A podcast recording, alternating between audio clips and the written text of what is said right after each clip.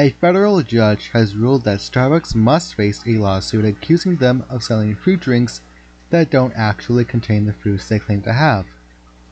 The judge, John Cronin, rejected Starbucks' request to dismiss most of the claims in the lawsuit.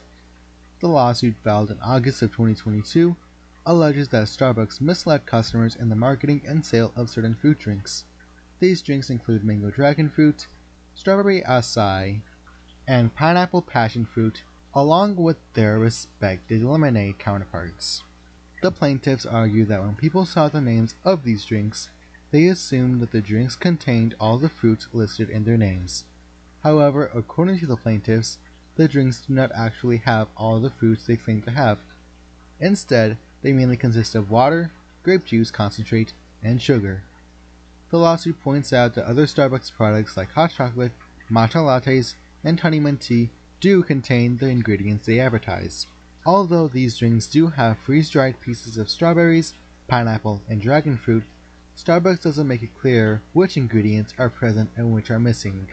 Starbucks has denied these allegations, calling them inaccurate and without merit though. The biggest auto workers union in the US said that 190 workers in Alabama are now on strike. These workers, part of a local union, work at ZF Chassis Systems, a company that supplies front axles for Mercedes-Benz vehicles made nearby. Front axles are a crucial part of a car that help the wheels turn and steer.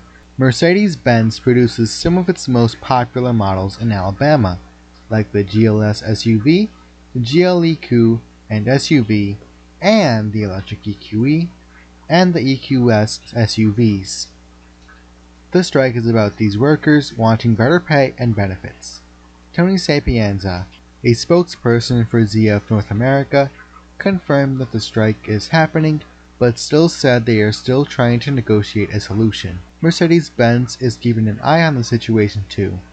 This strike in Alabama is separate from the ongoing strike involving 12,700 auto workers at General Motors, Ford, and Stellantis after their previous contract expired.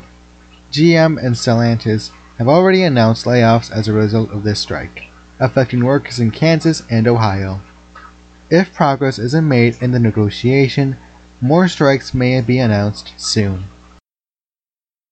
Starting in October 2024, WWE's Friday Night SmackDown will be back on the USA Network thanks to a five year media rights deal between TKO Group Holdings and NBC Universal. This deal is worth about $1.4 billion in total, averaging 287 million per year. WWE is still working on securing rights for its main show, Raw, which might happen next year. NBC Universal is part of this deal.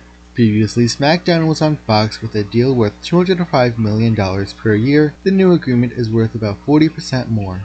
After this announcement, TKO stock dropped by more than 12%. As part of the deal, WWE will also create four special shows every year to air on NBC starting in the 2024-2025 season. Frances Berwick, chairman of NBC Universal Entertainment, is excited about the partnership and its benefits for WWE fans. This partnership covers Friday nights on USA, special shows on NBC, and WWE content on Peacock, NBC streaming service. Cisco is buying a cybersecurity company called Splunk for $28 billion in cash which means they're paying $157 per share.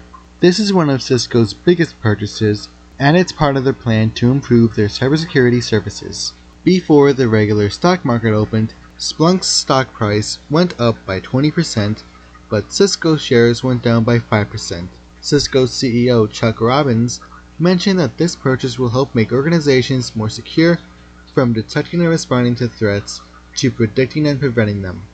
They expect to finish this deal in the third quarter of 2024. Cisco believes this purchase will bring them more cash and better profit margins in the first year after it's done. By the second year, it should also increase their non-GAAP earnings per share. They plan to pay for this deal using a mix of cash and debt and becoming one of the world's largest software companies. Some experts had different opinions about this deal. They worried about a potential product overlap, government rules, and the price Cisco paid for a company that they thought wasn't doing so great in the cloud business. In recent years, Splunk started focusing more on cloud services instead of their old approach where customers manage things themselves. Both Robinsons and Splunk CEO Gary Steele disagreed with these concerns. They mentioned that they still have many important customers who like to manage things themselves.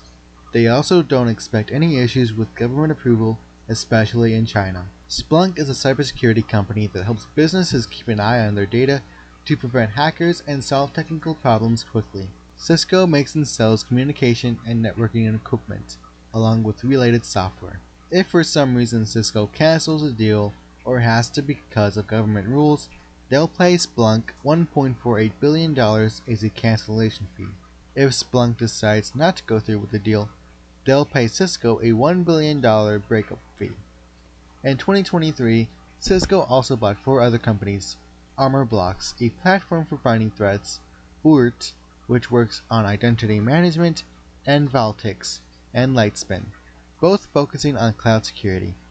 The legal advisors for this deal include title partners Simpson Thacher and Cravath Swaine and Moore for Cisco, and Qatalyst partners Morgan Stanley and Skadden, Arps, Slate, Meagher, and Flom for Splunk.